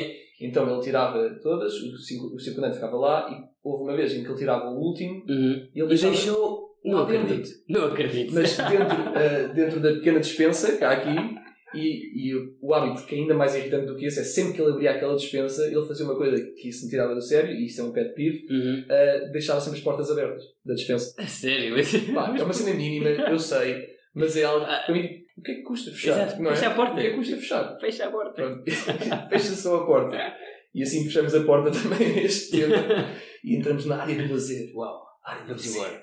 Pronto, e eu fiz algumas perguntas antes de- deste podcast. Coisas interessantes, eu queria saber um bocadinho sobre o que é que tu andavas a ouvir, a ler, estudar, fazer. E tu, em termos de livros, falaste-me sobre um livro que era O Espião e o Traidor, Uhum. de Ben McIntyre, não sei se estou a dizer bem. Sim, também não sei se é assim que se McIntyre, diz, mas acho mas que. Ah, e tu disseste que era um livro sobre a Guerra Fria, Uhum. ah, baseado em fatos reais, de um alto funcionário do KGB, começa a espiar para a Grã-Bretanha. Exatamente. Uh, e isto deu-te um maior esclarecimento sobre a Guerra Fria, que era algo que tu não sabias muito ou que aprendeste melhor. Uhum. Uh, e o que eu te queria perguntar uh, sobre este livro, porque não, eu ainda não, não, nunca li o livro, por isso quero só fazer uma pergunta sobre o que é que aprendeste. O que é que tiraste do livro e, pronto, sobre a Guerra Fria em especial, o que é que Uhum. aprendeste mais que não sabias? É assim, o que eu aprendi, eu aprendi, primeiro, eu já tinha ouvido falar da Guerra Fria eh, e de espiões, Em e, história? seja em história, do KGB e, e, e tudo. Eu é, considero uma pessoa um bocado ligeiramente fraca em história, portanto, Ok. hum, sobre esses acontecimentos nunca, nunca aprofundei muito o tema. E foi uma das razões que me fez comprar o livro, foi, ok, isto é sobre a Guerra Fria, espiões, pá, deixa lá ver o que é que, o que, é que sai daqui. Era romanceado ou era. Não, isto é, é factos Ok. reais, é factos reais.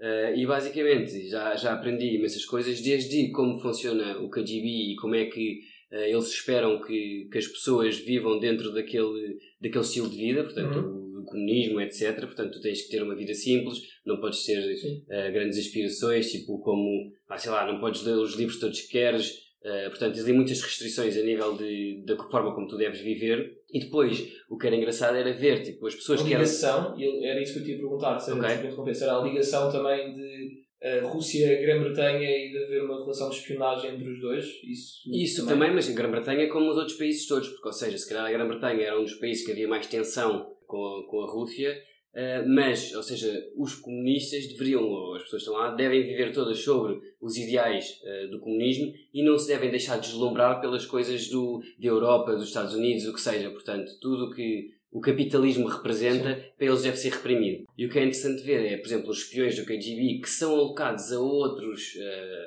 à Grã-Bretanha, aos Estados Unidos, à Europa, o que seja, alguns deles começam a perceber, tipo, ok, Isto é um estilo de vida isto é um melhor. estilo de vida melhor. Isto é um estilo de vida melhor. E Foi o caso Que foi o caso, exatamente. Ou seja, eu acho que ele já na Rússia, eh, este- o caso deste espião, ele já na Rússia tinha alguns ideais que iam contra eh, os ideais do KGB, só que ele, como pertencia a uma família de altas patentes do KGB, era, era esperado que ele também eh, seguisse o legado da família, por assim dizer, e evoluísse na a carreira no KGB. Ok, então estamos, eh, estamos aqui a assumir também um bocadinho que o país onde tu vives, tipo de política que é aplicado nesse país, na Rússia, sendo o comunismo, só por viveres lá e seres ensinado e seres educado com estas ideologias, Uhum. não quer dizer que se fores viver para outro país não te vás adaptar. Até podes Sem adaptar pode melhor, melhor. por ser um tipo diferente. Exatamente, exatamente. Se calhar isso é o ponto mais engraçado que tiraste, se calhar. Sim, sim, sim, sem dúvida.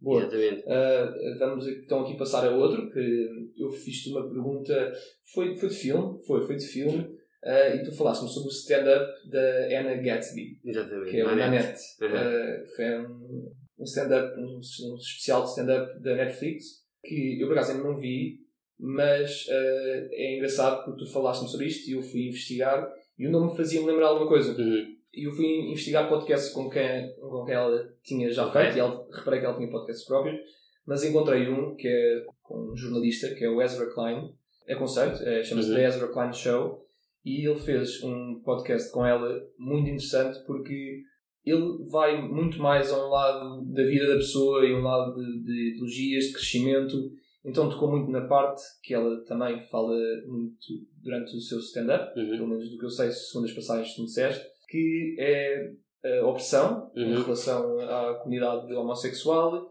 também a opressão em relação ao sexo feminino, em relação a várias áreas. Uhum. E, e é muito giro porque ela começam a falar os dois sobre, sobre o Twitter e ela menciona que o Twitter é uma bullying pulpit.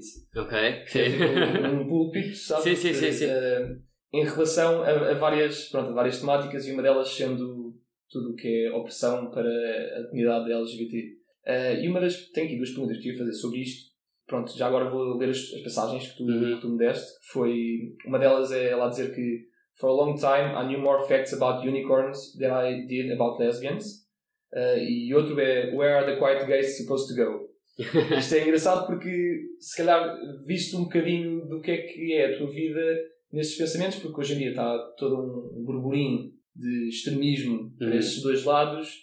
Pronto, a primeira é a razão por teres escolhido estas duas passagens. O que é Uhum. que, o que é que estas duas passagens te apelaram e te Ok. fizeram pensar consoante a tua vida e Uhum. consoante o que está a passar hoje em dia? Ok, só para, só para enquadrar, ou seja, este, este, um, este stand-up eh, é muito mais do que estas duas passagens, portanto, ou seja, mas isto foram duas coisas que, que eu de facto me identifiquei, mas isto é o aconselho todas as pessoas a verem, porque isto é uma coisa que começa muito como uma coisa de comédia, em É que drama, ela e ela exatamente, mas é drama, muito sim. drama nisto e ela fala sobre coisas que lhe aconteceram, que, ou seja, Podemos mencionar que, que ela te- tem autismo, por exemplo. Uhum, sim, exatamente, ela- Que tinha muitas dificuldades na fala e foi super difícil para ela entrar no mundo da comédia, por exemplo. Exatamente, mas isto é uma altura em que ela desiste, em que ela também está a assumir que vai desistir do mundo da comédia porque não faz sentido fazer. eh, Eu não queria fazer spoiler aqui, eh, não sei se devia continuar ou não. Eh, Se calhar eu vou- tentar, eu vou tentar não fazer spoiler. Pá, mas- fazemos um spoiler alert. Exato, spoiler alert, spoiler alert. Para quem ainda não viu, pá, salto para a frente um bocadinho, uns uns segundos. segundos, isto- Eu depois meto aqui um aviso ou algo do género. em que basicamente ela diz que não faz sentido continuar a fazer este tipo de comédias quando se passam coisas no mundo tão graves com, quanto o que aconteceu com ela e com, e com muitas outras pessoas. Pronto, e aqui termina, termina o meu spoiler. Porquê é que eu escolhi estas duas passagens? Porque eu, foi, eu, porque eu passei exatamente pelo mesmo. Sim. Porque eu durante muito tempo me questionei sobre esta questão de, de homossexualidade, de ser gay, o que é que significava ser gay, ou se isto era uma coisa passageira que me estava a acontecer na adolescência. Aliás, eu acreditava claramente que isto era um, O problema um, um problema meu, exatamente, e que eu tinha que resolvê-lo sozinho. Hum, portanto, e nunca tive ninguém na minha família ou que seja que, me- que tivesse normalizado esse tema, ou seja, que dissesse tipo, ah, ok, tipo, uma pessoa ser gay ou não, portanto, ou seja, conversas que não surgiam sequer, portanto, Sim. eu não sabia que era ok ser, ser, ser gay ou ser o que seja, portanto, tudo o que eu sabia tive que ir procurar, investigar na internet ou o que seja. Ainda bem que tens internet para fazer isso. Ainda bem que tenho internet para fazer isso, porque se calhar tipo, Há 30 anos atrás não era as possível. pessoas não podiam fazer isso, portanto devem ter batalhado ainda muito mais do Sim. que eu, portanto, portanto também é um facto que eu também sabia mais factos sobre unicórnios do que, do, unicórnios do que, ser, do que ser gay, portanto Ok. eu identifiquei bastante com esta expressão. Ah, e a segunda, que era Where are the Quiet Gays Supposed to Go, era igual, porque uh, um, os gays, e eu não quero fazer aqui nenhum tipo de generalização, mas o que é facto é que uh, a maior parte das pessoas associa um gay ou, ou o que seja, tipo, a uma pessoa mais. Eu, eu não, não quero dizer nenhum disparate, nem quero ofender ninguém. mais mas, queer. Tipo, sim, exatamente. Sim. E às vezes aquelas festas que eles vão, e drogas, e, e esse tipo de coisas. E eu nunca me identifiquei. não são tão, são, Exatamente. Não são tão extremistas. Tão extremistas. Pessoas que levam a sua vida normal, sei lá. Não, não, não quer dizer normal de uma forma negativa, mas pronto, as pessoas que levam a sua vida calmamente. Tipo, onde é que eles pertencem? Estás a ver? Porque, ou seja, não é pertencem. Exa exatamente, não pertencem, entre aspas, tipo, com os heterossexuais. Também não pertencem ao grupo desses, desses gays uh, que são os mais. Uh, queer, como tu quiseres chamar, e depois os calminhos, tipo, onde é, que eles, onde é que eles se encaixam? Portanto, nem, nem num lado nem no outro, e às tantas pensas, ok, estou aqui sozinho. E, então, Pronto, mas usaste, usaste, usaste esse stand-up também por um bocadinho para mencionar isso. Para, tipo, sim. Uh, foi algo que, como que te relacionaste, identificaste com o que ela estava sim, a falar. Sim, sim. Eu acho que é giro porque ela também ela fala muito também sobre a parte mais de feminismo uh, e ela neste podcast que eu ouvi Uh, já agora também vou pronto, partilhar um bocadinho. Uhum. Ela jogava golfe quando era miúda uh, e que meu irmão e o irmão também jogava. Ela fala do golfe como, pronto, como assumimos que é um, desporto muito masculino. Uh, e acho que iam competições e coisas assim. e quando havia prémios, o irmão ganhava bolas de golfe, uhum. tacos, coisas assim. E ela ganhava caçarolas, relógios. Pronto, e isto é engraçado para ver a diferença do que é. acontecia e isto afetava. E sendo uma pessoa que que era autista e tinha problemas a enquadrar-se em grupos e a tentar adaptar-se ao mundo em geral, uhum. sentia dificuldade nisto. Mas, uh, e voltamos um bocadinho a tocar naquilo que eu estava a falar, uh, falarmos há, há bocado, que era a força que também que deu à pessoa para conseguir encontrar o que é que ela queria mesmo fazer. Uhum. E neste caso, sendo uma comediante, passou por um, uma fase muito mau e agora está-se a, a pôr num, num, num sítio em que ela consegue demonstrar quem é que é e demonstrando e falando sobre ela própria e gozando uhum. com a sua vida e com o que passou, mas passando a mensagem, consegue fazer as duas coisas ao mesmo tempo e mesmo assim ganhar a vida com isso, que eu acho que é a parte mais importante. E olha, queria fazer uma pergunta antes de uhum. passarmos a outro ponto. Isto já numa parte de opinião, que é em termos de, de movimentos de LGBT, uh, se consideras que há muitos movimentos, ou que todos os movimentos são válidos, uhum. ou há bastantes em que viram-se muito para um extremismo que pode afastar pessoas desse, de apoiar esses movimentos? É assim, eu acho que deve, devem existir estes momentos, ou seja, são momentos em que, tipo, a questão do Pride e não sei o quê. Uh, exemplo, eu nunca, eu nunca participei em nenhum, sou, sou sincero, uh, mas eu acho que estes momentos devem existir, porque são alturas, não é uma questão de celebração, mas é uma questão de, ou seja, foi, foi uma coisa que já evoluiu bastante. Eu acho que nós nos devemos orgulhar disso e, de facto, estamos num nível que não estávamos há 30 anos atrás. Eu acho que estes momentos devem ser celebrados e não esquecidos. E eu acho que isto, ou seja, é, um, é quase como se fosse um statement tipo relembrar as pessoas, ok, estamos a, é isto é um caminho, exatamente qual, é, o que é que me irrita profundamente neste, neste tipo de coisas? É que há muitos uh, gays, ou muitas pessoas que participam nas prides pela festa, pelas drogas. Porque isso depois também acontece. E é isso que eu, não, que eu odeio, como eu estava a dizer, tipo, eu sou um quiet gay, se calhar, entre aspas, e que um gay mais queer ou não sei o que aproveita estas alturas para ir para lá fazer show e coisa e quer é Para ser o centro das atenções. Para ser o centro das atenções e às tantas, tipo, por isso é que as pessoas às vezes olham para aquilo e pensam, pá, mas que, mas que merda Sim. é esta? Tipo, o que é que está aqui a passar? Mas quem é que são estes gajos? Se calhar afastam muitos apoiantes Exatamente. que eram importantes ter ao lado uhum. por estarem a tentar ser só o centro das atenções Exatamente. em vez de tentar passar a mensagem. Exatamente, às tantas querem chocar e querem. e transformam aquilo tipo em, num local para se divertirem e às vezes tipo, muitos tomam drogas lá, estás a perceber? Pá, isso, isso a mim irrita porque não é o objetivo. Sim, muitas vezes o choque não é a melhor forma de apelar as pessoas claro. para o que tu queres fazer. Exatamente, ou seja, isto okay. não se conseguiu chocando as pessoas, foi uma evolução ao longo dos tempos e acho que também não deve ser feito desta forma. Tens algum conselho para alguém que nos possa estar a ouvir e que ainda esteja numa fase complicada de tentar perceber a sua homossexualidade ou a sua, ah, é assim, a sua sexualidade em si? Sim, é assim, eu acho que uh, parece sempre muito mais complicado do que aquilo que é. Tu achas sempre que vai ser que uh, as pessoas nunca vão aceitar tão bem ou que tens vergonha ou que as pessoas vão ter vergonha ti ou não. Eu acho que surpreendi-me bastante com os meus amigos, com a minha família. Nunca ninguém reagiu tão mal como eu estava à espera. Tive umas reações melhores, outras piores. Hoje em dia não tenho ninguém que tenha deixado de falar comigo ou que seja por causa disto. E houve muitas das pessoas que até me surpreenderam pela, pela positiva Uh, obrigado, João. Portanto... Isso é um elogio ótimo para mim. Muito obrigado. e tu foste uma das primeiras pessoas também a saber, acho eu. Portanto, sim. Também, também foste mas não foste tu que me contaste. Mas não fui eu que te contei, sim, é verdade, é verdade. Mas pronto. Mas, mas falámos sobre isso mas depois. Mas falámos sobre isso e conseguimos chegar a um consenso porque eu testava, não é? não, mas ainda bem. E eu fico contente de também já conseguir, já sentiste à vontade para falar sobre isto e para partilhar também com outras pessoas, porque a verdade é que é um bocadinho isso, é não fazer um bicho de sete cabeças sobre Uhum. todos os problemas que temos, não só para, para a sexualidade, mas para todos e mais alguns. E agora aqui no, no último momento do lazer, o momento de lazer, tenho aqui um, eu pedi para tu trazeres algo que te tinha chamado a atenção Uhum. eh, e tu trouxeste um, um pequeno facto que tinhas lido eh, e eu fui ler uma notícia também sobre isto Uhum. eh, de todos os países a nível mundial esgotam a cota de recursos naturais disponíveis para o ano em curso no fim do primeiro semestre do ano ou no início do segundo semestre. Portugal está acima da média destes, destes países. Ou seja, se todos os países consumissem tantos recursos naturais da forma equivalente a Portugal Consome? consome, eh, essa cota acabaria mais cedo. Uhum.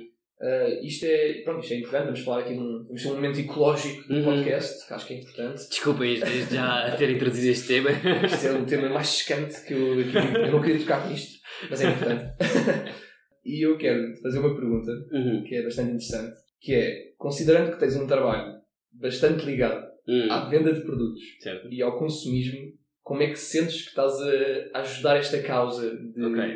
de redução Ok. dos recursos Uma boa pergunta, é uma boa pergunta e ainda bem que a fazes. Eu, eu não- estou aqui a fazer publicidade nenhuma à L'Oreal ou o que seja, ah, mas de facto, é assim, quando tu trabalhas numa empresa de, de grande consumo, ou seja, tu usas muito plástico, usas muito esse tipo de produtos que, São difíceis. que são difíceis, exatamente. O que acontece é, o que eu acho relevante é que as, as empresas, cada vez mais, e é o caso da L'Oreal, estão a caminhar para um futuro mais verde ah, neste sentido. Portanto, o que é que começa a acontecer? Estão a usar embalagens de produtos ah, reciclados e, recicl e 100% reciclados e 100% recicláveis, cada vez mais, com menos ah, plástico. Imagina, tu antigamente tinhas uma tampa grossa, hoje em dia tens uma tampa mais fina, portanto, ou seja, isto a nível mundial tem impactos na redução de produção de plástico tipo milhões de toneladas. Passam essa mensagem quando vendem os vossos produtos? Passamos essas mensagens, até porque eu acho que para as empresas com quem nós trabalhamos, tipo os retalhistas, sonais, etc., que também estão cada vez mais virados para esse, para esse tipo de temas, nós temos que nos mostrar tipo, pioneiros ou, ou como empresa que tomamos esse, esse primeiro passo. Já está a acontecer, por exemplo, nós estamos a desenvolver, nós, L'Oreal, estão a desenvolver eh, já embalagens de cartão Ok. eh, para shampoos, cremes, etc. Portanto, Podes partilhar isso aqui? Ou isto não, posso partilhar porque já, porque já, Já? existe uma no Ok. mercado. Sim, exato. Nós lançámos agora a primeira, em julho, lançámos agora a primeira embalagem de cartão. Entretanto, eu gostaria de Eh. agradecer ao L'Oreal por estar a, fazer, estar a patrocinar este podcast. Muito obrigado. Não era o Ok, objetivo, Mas é, há sempre uma, uma tentativa para haver essa redução mesmo nas empresas de- puramente de consumo. Sim, até porque as pessoas procuram cada vez mais isso e isto também é uma forma das empresas ir ao encontro daquilo que os seus consumidores Sim. procuram. Portanto, ok, se calhar também há um lado um bocadinho terceiro, mas by the way também, pá, O que, o que eu quero tocar é um, é um. Este tema acho que é importante para todos, mas por outro lado eu gosto sempre de ser uma pessoa que também vê o lado mau da coisa. mas pronto, quero dizer aqui uma notícia para chegarmos aqui a um ponto. Estive a ler que, por exemplo, que a desflorestação da Amazónia, este, este passado, entre agosto do ano passado e maio de 2020, eh, houve uma des- destruição de, de um total de 4.567 km. Isto é o equivalente a 600 mil campos de futebol. esses Não é tanto a parte de recursos, mas acaba por ser uma parte de recursos porque é desflorestação para Uhum. uso e é desflorestação ilegal. E o que eu te queria perguntar é, nós sabendo estas coisas e havendo esta sensibilização e tu falando sobre essa parte de, de Portugal de ser um dos que consome mais recursos naturais, Uhum. eh, o que é que nós, como seres humanos, sabendo estas coisas, o que, é que nós, o que é que tu achas que nós podemos fazer para impedir, para ajudar e para ser alguém mais ecológico? Assim, eu acho que aquela Neste coisa... caso, o que é que tu fazes? O que é que eu faço? Pá, é assim, eu, imagina, eu comecei a ter muito mais atenção, pá, já nem falo da questão da reciclagem, que é uma coisa que devia ser básica que toda a gente devia fazer, mas que acontece, estás-te a rir, não sei. Estou-me a rir porque isto, desculpa, eh, quem está a nos ouvir não havia, mas eu estava-me a rir porque eh, o próximo convidado que eu vou ter, eh, um dos assuntos que eu vou abordar com ele, ele é engenheiro dos materiais, Ok. eh, tem uma, uma filosofia Diferente. diferente Ok. e mais, mais dentro do que é que é o mundo da ok, se calhar, pronto, eu posso ser Pronto, e ignorante. que- não, não é, que- sim, sim, não é Pode isso, ser. mas é nós olhamos para a reciclagem como uma coisa que todos achamos que é perfeita, Uhum. claro que temos de fazer, mas depois vamos ouvir a opinião Ok, dele, que é e, para tu, olha, e vou assistir claramente a esse podcast também, também para, para aprender, Mas mas, eu sei que há muitas coisas que nós mandamos para a reciclagem que, são, que às vezes não Sim. são recicláveis e etc. Uh, temos de ter atenção às vezes separar uh, umas embalagens que têm coisas temos, que temos que pôr no lixo separado, senão não vão ser A, a questão que eu quero estar por aqui, muitas vezes uh, mostram-nos estas notícias uh, de forma a sensibilizar a população e do nada está toda a gente nas redes sociais, Uhum. Instagram, Twitters, uh, a publicar fotografias de, Uhum. de desflorestação na Amazónia e coisas assim. mas o que é que isso ajuda realmente? Pois é, assim, primeiro é trazer awareness ao, acho que ao resto do mundo, porque se ninguém falar sobre isso, ninguém sabe o que é que está a passar, também ninguém nada vai fazer contra, contra isso. Portanto, eu acho que é super importante haver essa divulgação para, para as pessoas estarem a par e, e lá está, levantar os tais movimentos que existem, salve a Amazónia ou o que seja. Uhum. Se eu alguma vez fiz alguma coisa ativamente para isso, Epá, não, nunca, nunca fiz, nunca fiz, nunca fiz barulho, nunca fiz nada, mas eu tento fazer um nunca bocadinho... Nunca dinheiro à Unicef e às outras empresas, como nós estávamos a dizer, que não, não sabemos para onde é que o dinheiro vai, Exatamente, é? ou seja, isso nunca sabes, isso nunca sabes para onde é que isso vai, mas também nunca, também nunca procurei saber Exato, se iria ou não. De facto, nunca fiz nada por aí além, mas... Por muito que isto é que é, desculpa interromper, uhum. mas isto é que eu acho que é importante, que é por muito que tentem sensibilizar do género de isto está a acontecer, não tentam sensibilizar para o outro lado, que é isto está a acontecer mas podes fazer isto, para, várias, tens várias coisas que podes fazer para ajudar. É verdade. Que não fazem, é só ver a destruição. Está a acontecer, exatamente. É, é o drama. É drama. É drama, vende. Uhum. Dá notícia. Sim, sim, Só depois, sim. okay, e o que é que, posso fazer? Que é que posso fazer? Então diga-me o que é que então, eu posso fazer para ajudar. Exatamente. Se é para estar nas notícias, é para falarmos sobre uhum. isto, é importante vermos este lado, certo? Sim, mas é assim, mas eles às vezes também dizem, ah, porque agora estão a destruir a, Amazónia porque estão a, plantear, a plantar as palmeiras para produzir o óleo de palma. Não comprem Nutella e não vejam nas embalagens. Sim, se calhar há pessoas que vão ter isso mais em atenção. Eu, se calhar, não vou olhar para as embalagens para ver o que é que vende óleo de palma. Pronto, mas se calhar isso em si já era uma forma de fazer. Já era, sim, exatamente. Ou seja, poderiam tentar guiar um bocadinho as pessoas. Portanto, apelo aqui à, um apelo aqui à Unicef ou o que seja. Agora estamos a usar a Unicef. Unicef como se fosse. Unicef como se ajudar a impedir a desflorestação da Amazônia. Que nem, que nem é, que nem é. Mas... Pá, pronto, L'Oréal peço desculpa. L'Oréal peço desculpa por este erro que nós estamos aqui a cometer, mas se calhar, pronto, a Unicef não é o melhor caso. Exato, o que seja. Veio o que foi, veio o que foi aqui à, à conversa, porque para nós, nós consideramos a Unicef que o dinheiro vai para lá e nós perdemos o dinheiro. Exato, não, eu fico com menos dinheiro no bolso. É exato, é só isso, o dinheiro é que, o dinheiro é que morre tudo. É capitalismo. Exato, e, e, e isto é uma forma perfeita para acabar, que é lemos livros comunistas, Exato. vimos a, des, a desflorestação da Amazónia, mas continuamos a apostar no capitalismo. Por isso, obrigado, L'Oréal, por ser o nosso patrocinador. e, não, e oh, João, uh, acho que isto é importante tipo, falarmos sobre estas coisas e gostei que tivesse trazido este assunto porque foi engraçado que vai ser um assunto que também vai ser um bocadinho uhum. falado, apesar de ser um assunto para mim um bocadinho difícil de perceber porque eu não gosto só de ver o mal, eu gosto que me mostrem o mal, mas que me deem uhum. soluções porque senão eu não vou ser eu que vou procurar as soluções. Pronto, e claro. admito isso e acho que é importante sabermos admitir estas coisas. Mas olha, João, uh, vamos acabar por aqui, que este okay. momento de lazer já está muito já está muito virado para a Unicef e não podemos Exato. só falar da Unicef, não é? Exatamente. Não é como se fôssemos os nossos patrocinadores, mas se eles quiserem. se eles quiserem, nós recebemos donativos. Estamos disponíveis. Uh, mas olha, obrigado por ter sido o primeiro convidado. Uh, gostei muito desta conversa, acho que tocámos em pontos bastante interessantes. Uh, acho que aconselhámos as pessoas em diferentes áreas, tanto empresariais como sociais, uhum. como até ecológicas. Até ecológicas, tentámos. tentámos. Uh, pronto, e já agora quero terminar só a perguntar-te se gostaste da experiência, se sim, achas olha, que até ficou uma coisa engraçada. Acho que sim, acho que sim. Olha, até eu confesso que estava um bocado nervoso quando, quando começámos a falar sobre isto, fazer o podcast e perguntaste-me aquelas perguntas que me fizeste, os temas e não sei o quê, e fomos falando sobre isso e eu pensei.